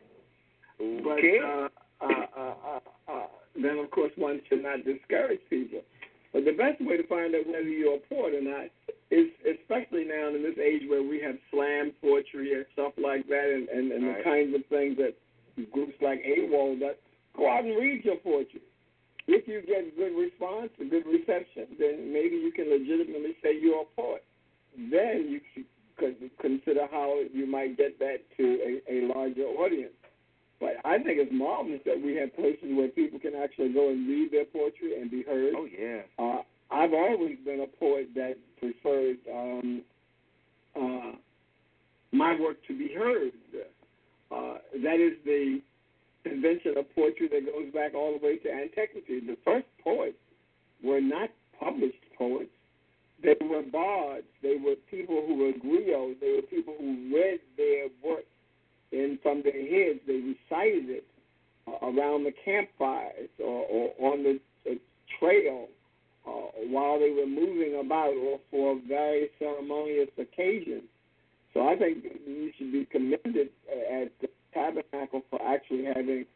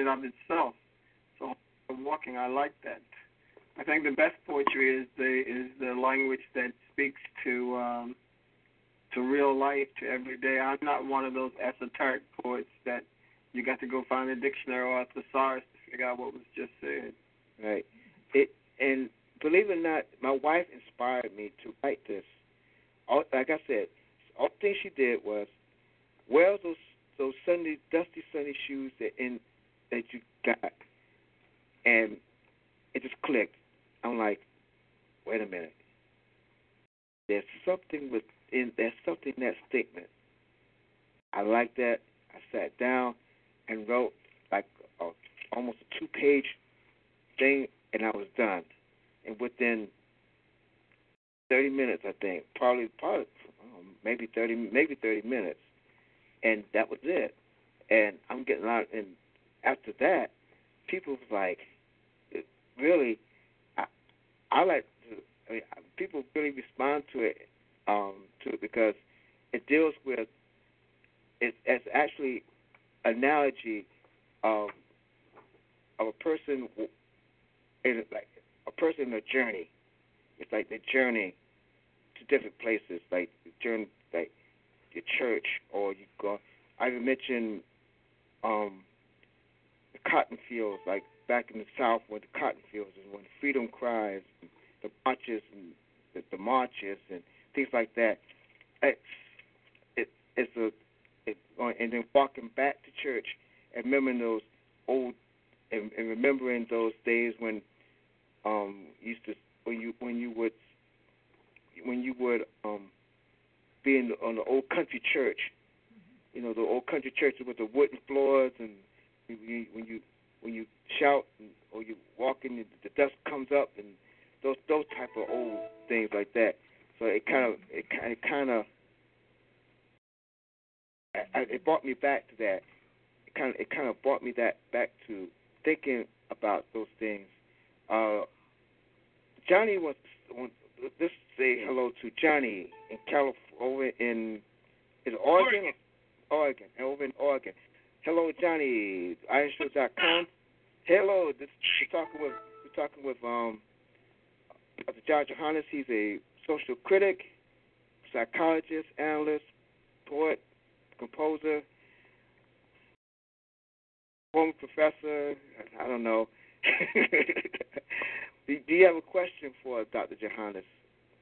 Uh, yeah. Uh, how do I get a hold of you? I'd like to do an Iron Show session with you. Get down, get really deep, learn a lot of things, help people. Well, I I don't do this kind of thing often. Okay, well, um, I really think that uh, you should because um, there's a lot of uh, healing that's going on because of the things you can teach. Uh, you know, I I got some healing tonight. Listen to you just for a minute. So Well, should, I believe in I believe healing is the ultimate aim of every educator and every poet. They they all run the same the the same race. Uh, I did this program simply because Mr. Jenkins had at one time been a student of mine, but I gave up doing radio and television interviews. I guess about thirty some years ago. okay. And and, and, and and it's purely a selfish motivation. I'm a writer. The same energies that I use for writing are dissipated by doing these kinds of things. I, I think you can understand that. Oh yeah, yeah. Oh sure, yeah. Yeah. Uh, I appreciate your interest. I've got a poem for you, and it was uh, it's very short, and it was it's a true story about my dad, and I turned it into a poem. Uh, when my father was a young boy, he made a big mistake. His elders stood before him, boiling in rage. They tied a rope to Daddy, so cruel and tight and strong. The other end was tied to the dog. Spinning sky, frightened boy, angry dog. Help me, God. Yeah, I like that. you do? I like that. Yeah. That, Johnny, you got you got you got a song called "Tied." What is it? "Tied the Dog." yeah, those are the words. I Okay. really believe that I, you know, it sounds arrogant to say this, but I've written poetry, you know, a lot, and um, I've also, you know, and I've been, you know, I've read all the greats, you know, to learn how to do it and went to poetry classes and stuff. But I'm telling you what, writing a song lyrics is so much more advanced than poetry because you have to make that fit into a song. You, it's not just the words and the cadence. You have to you have to have the rhythm and the notes and the and the expressions and everything, you know, to make that thing fit into a song. I just think it's so much more advanced. Have you ever considered uh, lyrics versus uh, poetry? You know, and considered the differences? Well, I am somewhat gifted as a lyricist. I have over 150 songs in my BMI catalog, and I've produced seven symphonies, and I'm getting ready to do a new symphony. Uh, Well, the commitment is to do it next year. They are completely different genres, but it's. I don't know. I have a special gift as a librettist. Uh, there's a young man, uh, Dr. Stephen Michael Newby, out in Seattle, who's at uh, uh, what is the name of the school? It's Seattle Seattle Pacific University, who's doing the music to a libretto that I wrote about ten years ago.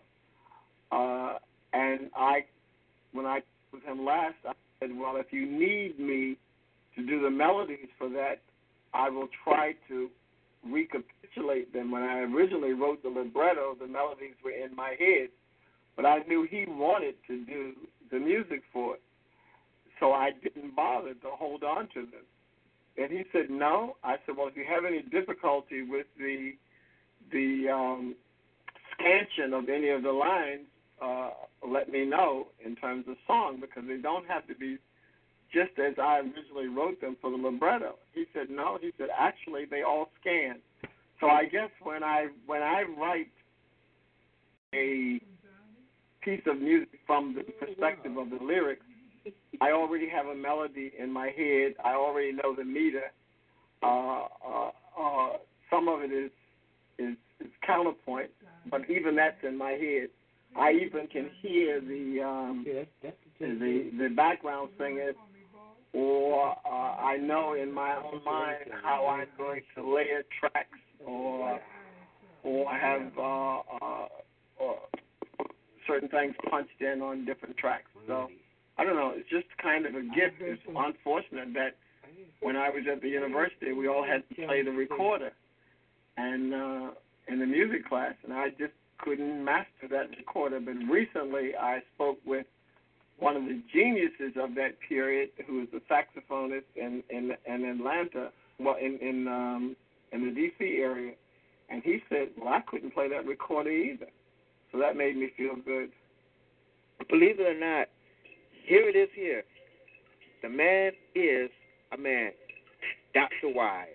This is the song by Dr. Jahannes and um, who's who's the other composer you said was? No, this is just me. Oh, just you. Okay. This this is this is the song. American like Washington, Jefferson, and Abe Lincoln. He's a rock star. The cat's more than that.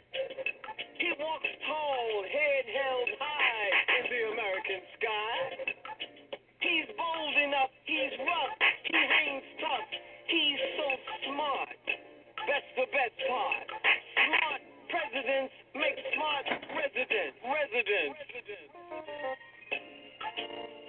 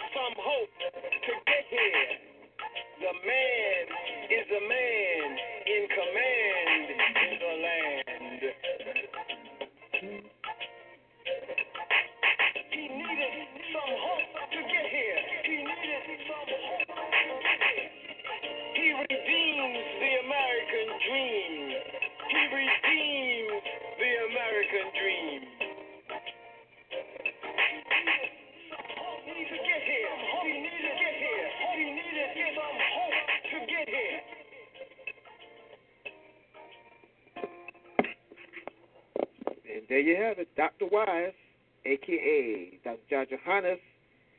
The man is a man. That's it. Obama Obama drummer. yeah, one of my uh, one of my former students who just died recently was Gil Scott Heron. Okay. Who wrote "The Revolution Will Not Be Televised." Televised. In the bottle, uh, Angel Dust.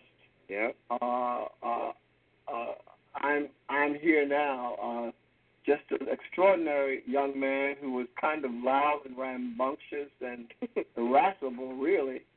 Um, but I read his first novel and encouraged him, and he went on to be an extraordinary uh, spoken word artist. And it was sort of reflecting on him and writing a piece on him that I decided that I would um, maybe I do some spoken word since I'm I produced a lot of people in the studio, and I never never thought about doing it for myself. But it's different because with yourself, there's nobody to complain that you're too hard, too driving, and you got you know you have to get it right yourself. It's easier. Yeah. Uh, When I first saw this on, I, I was I was on YouTube. I said, let me see I can find something on if he had a speech or he had he said something or did I come up and then found this I'm going, really? I was like, wow, okay. He he he he's a composer. Uh, And I I Well, listened to a little bit of that- it. I'm wow. That piece is in iTunes, and it's also open to public use uh, by permission, uh, and it's going to be a part of the Obama campaign. Uh, I do have from one of the early plays that I did in Savannah and tours. Yes, Lord, all of my gospel music is also on uh, Amazon.com, and it's um, uh, it's in iTunes as well. Uh, so there's a lot of my music around. You won't find it by the name of Dr. Wise. That's a new handle. but uh, your grandson, he, he, uh, he, yeah, I, I see where he gets his genius from. He, uh, Uh, he I- gets the genius from his father. His father is um, uh, Victor Williams, who is one of the top percussionists in the world. He plays with uh, Najee right now, but he's played with everybody from Donnie McClurkin to Yolanda Adams to the Ying Yang Twins uh, to Santana. Uh, Wow. To uh, he's just played with everybody because he's so extraordinary. When they do a new recording or something or have a major gig, they ask him if he can come, and if he consents, um, you know, they fly him to wherever it is. He's just back from Nigeria and Japan, uh, and he was in France recently. He'll just take three days off, go cut a piece. When he did, uh, he did the recording with John McLaughlin, who's perhaps the top percussionist in the world. Uh, he never even met John McLaughlin. Uh, they flew him into France. McLaughlin was in Egypt, I think, and uh, he laid down the tracks with percussion, and um, and, and the recording was done. Uh, and they they never met. Uh, a lot of music is done like that these days. You lay down a track one place and somebody will do something else. I had a really nice piece that I liked of Elton John with um, Janet Jackson, and I was find out that they recorded it on two different coasts simultaneously. Hmm. Yeah, it could be done. You, you also have a daughter that models. I've seen her. I've uh, I've seen her picture. She is gorgeous. She is she is gorgeous. Well, I have one daughter who is a singer, and Okay. you can find her stuff on YouTube. Uh, and uh, that's Miss Lucia. She used to perform here in Savannah at the um, uh, one of these clubs on on on Broughton Street. Uh, Miss Lucia, Lucia's Playground.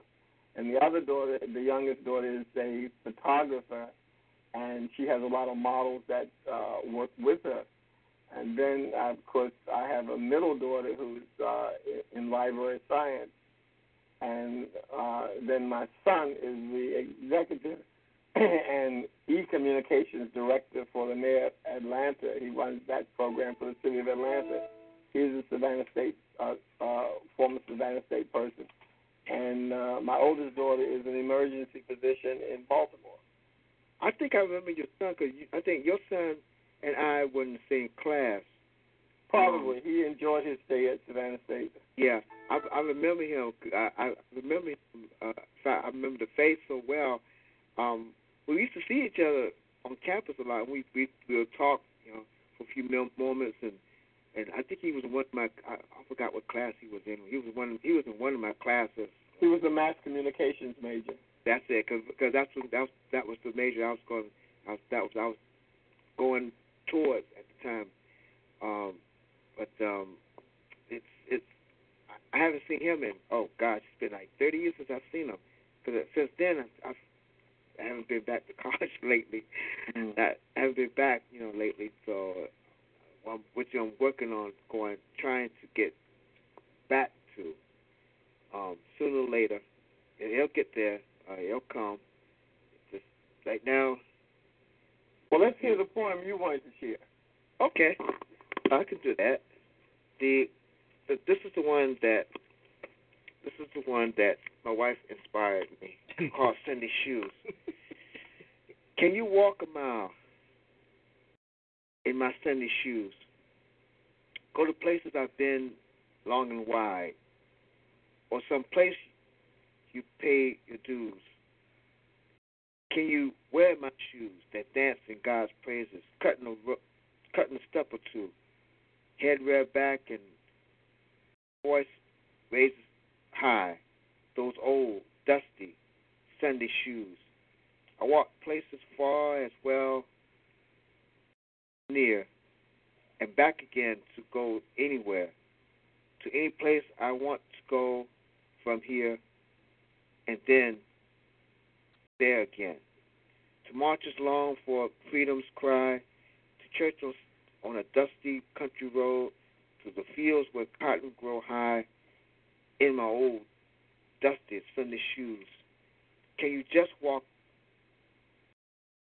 walk in these old dusty shoes, being full of or either friend in those old dusty shoes? If I have to walk to hell and back, I would in these dusty old shoes, but I only walk to church in them. In fact, these old dusty Sunday shoes will I'll keep walking in them until good master calls me home, hoping someone will someday feel these old dusty Sunday shoes. Yeah. Yeah, I like that. It has it has a lot of promise. There's a few little things I would probably work with to change, but I think that's, that's very good. Yeah, I I can feel it. I can sense that. Now let me share one out of my head if I can remember it. One of my one of my poems was um, uh, on the cover of uh, a major exhibit catalog and a part of the quilts exhibit in the Smithsonian, which kind of tripped me out because as a little kid growing up in Baltimore, we used to take trips to the Smithsonian, the great Smithsonian, and then eventually here I am going to see my own work. I think there were eight of them, and it was interesting because the section that they were in uh, was under construction, so people weren't really walking around there. So I had it all to myself. And I just tripped. I said, if my mama could see me now, Okay. up here on the walls in the Smithsonian. But this poem right. was this poem was a part of that exhibit, and it has toured and been uh, made into a symphony. It was a part of the song that Sweet Honey in the Rock did. It said, it's called "Hand Me Down My Mother's Work." It is very short. My best poems are always short. It says, "Hand me down my mother's work." And oh God, I forgot it. Hand me down my mother's work. Hmm.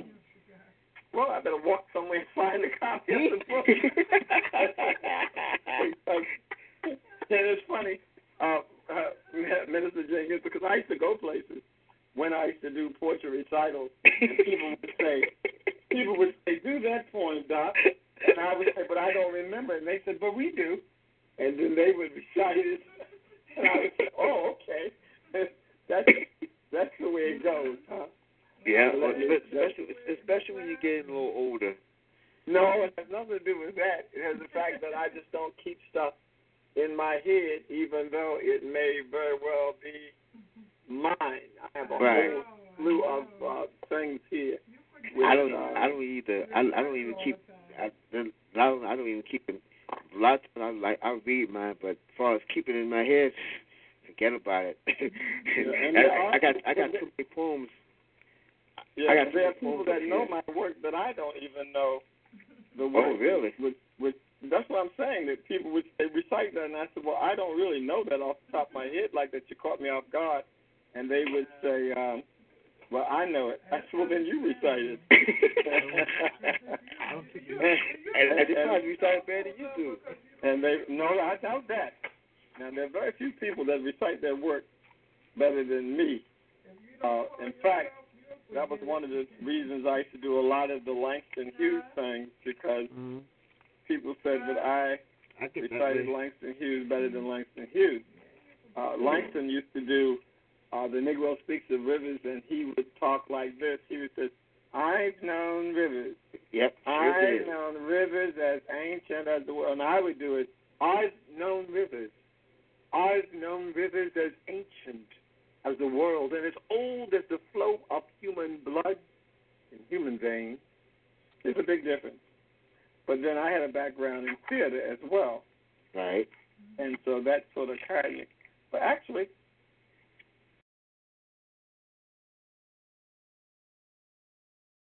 I can't find it. Go ahead. Can't find it. Ask me something else while I'm looking for for that. Such a short poem.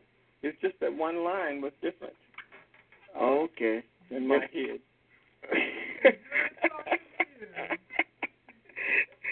okay, here it is. Speak. Yeah, cause yeah, this is. yeah, I, I actually got a recording of that. My earliest serious poem to be published was a poem called The Negro Speaks of Rivers. I wrote this poem when I was 18, wrote it on a train going to Mexico just after I graduated from high school. My father lived in Mexico City. On the train, as we crossed the Mississippi River just outside St. Louis, sunset time, I saw this great muddy river flowing down toward the heart of the South. And I began to think about what it had meant to the Negro people in the past.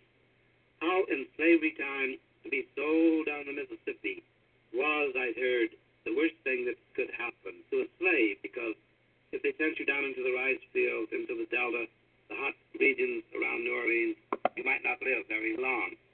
And then I remembered reading that Abraham Lincoln, as a young man, had gone down the Mississippi. He'd seen the slave market in New Orleans, the buying and selling of human beings, and he never forgot it. It was Lincoln who, many years later, signed the Emancipation Proclamation that freed the black slaves. And so these thoughts went into this poem of mine that I wrote down on this train shortly after we'd gone across this river in the sun. And from Mexico City, I sent the poem to a Negro magazine called The Crisis, the organ of the National Association for the Advancement of Colored People. I've known rivers. I've known rivers ancient as the world and older than the flow of human blood in human veins. My soul has grown deep like the rivers. I bathed in the Euphrates when arms were young. I built my hut near the Congo, and it lulled me to sleep. I looked upon the Nile and raised the pyramids above it. I heard the singing of the Mississippi when Abe Lincoln went down to New Orleans. And I've seen its muddy bosom turn all golden in the sunset. I've known rivers, ancient, dusty rivers. My soul has grown deep like the rivers. That was him. That You're was- listening. Now, That the was poem him. that I was referring to was Hand Me Down My Mother's Work. And it goes like this Hand me down my mother's work in the bright patterns that she made, for she did keep a dream or two from before she was a slave. Hand me down my mother's work and the symbols that she knew, for I must make a patchwork quilt for my children too. Hey. Uh, Langston Hughes, uh, when I was a student at Lincoln University, I was the designated driver for Langston Hughes. Uh, my mentor uh, Dr. Earl Winderman at the university would ask me to drive him and Hughes out to this little uh, bar called the Red Rose Inn. And my the reason I was there was in case either one of them would get too inebriated to drive back home. The problem was those guys could really drink, and when it was all over, I didn't drink, but I um I felt like I was intoxicated. But then I they they would always be able to drive home, so. But it was a good experience for me to be, uh, you know, just just to be in the company. I didn't talk much uh, because Earl Winderman was absolutely brilliant, and of course, in the company of Langston Hughes, uh, there wasn't really much for me to say. And I told a friend of mine about that experience years later. Uh, I used to go to Langston's home in his brownstone in New York to pick up the books that he donated to the university as well. Hmm. Uh, but I told a friend about it many years later, and I said, you know, I actually met Langston Hughes and would drive him out with Earl Winderman on a number of occasions. Red Rose Inn when he would come down to the university. And she said, no, that wasn't the first time you met Langston Hughes. I said, yes, it was. She said, no, we met Langston Hughes in the second grade. I said, what do you mean? She said, weren't you in the voice choir, which was a unique thing for those days, but we had a speaking voice choir. And I Hmm. said, yeah, I remember that. And she said, well, one time we went to to perform for Langston Hughes, and when we finished, he performed for us. And I remembered exactly where it was and everything. And that Wow. was just amazing to me that, um, and I wish I had known that when Mr. Hughes was living and when we would be sitting in those places, you know.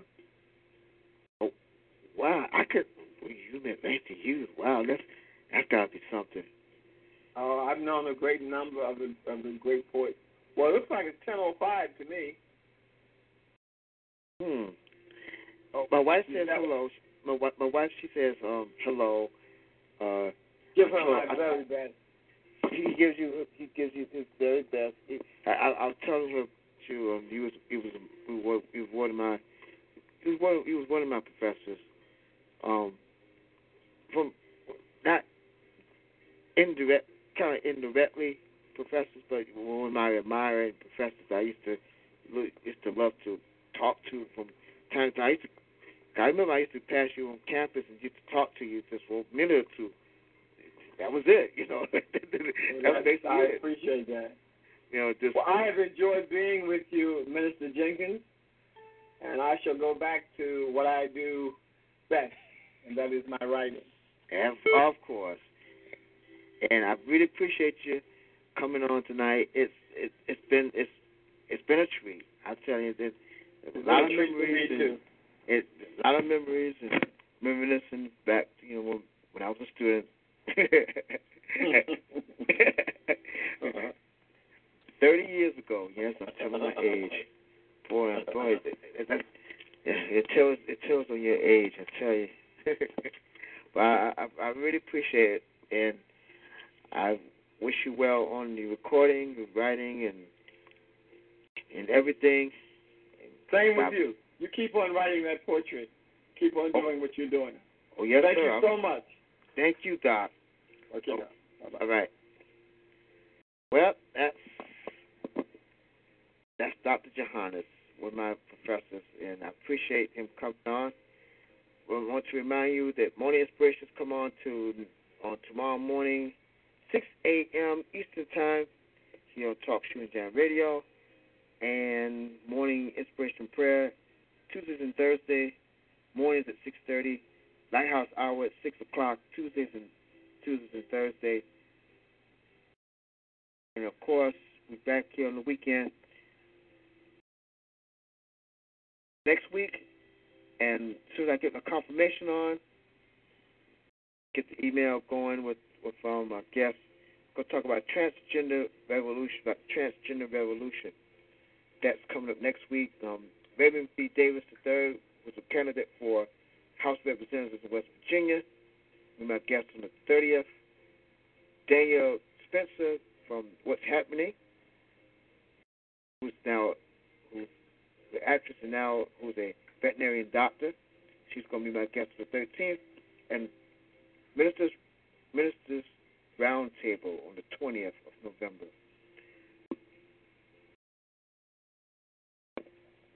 The views and opinions of Nation Talk are not necessarily the views of TalkShoe, Jam Radio Productions, SonyHead.com, and its sponsors. This has been Nation Talk, public affairs program, airs Sunday nights at 8 p.m. Eastern Time. Be sure to join us again next Sunday for another Nation Talk. And be sure to join me here tomorrow morning for Morning Inspirations on Jam Radio 2.1. I'm Mr. Jenkins on behalf of Vanessa and I everybody here. Thank you. Good night. God bless.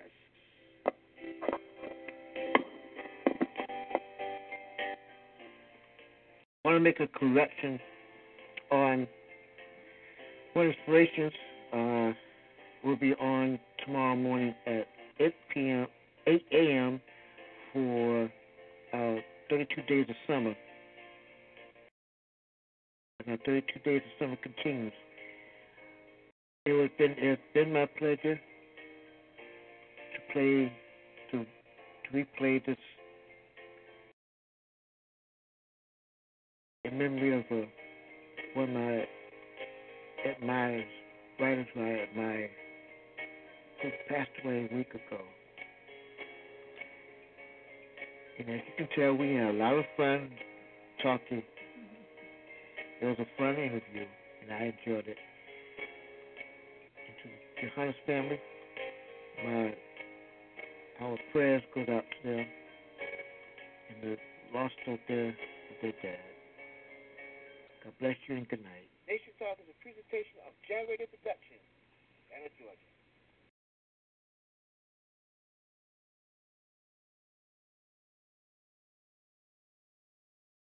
Hi, Jack one two one two one two one two. This is Jam Radio Network.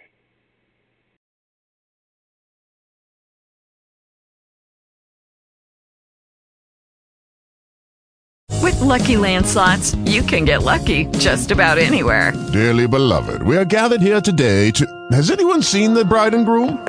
Sorry, sorry, we're here. We were getting lucky in the limo and we lost track of time. No, Lucky Land Casino, with cash prizes that add up quicker than a guest registry. In that case, I pronounce you lucky. Play for free at LuckyLandSlots.com. Daily bonuses are waiting. No purchase necessary. Void where prohibited by law. 18 plus. Terms and conditions apply. See website for details.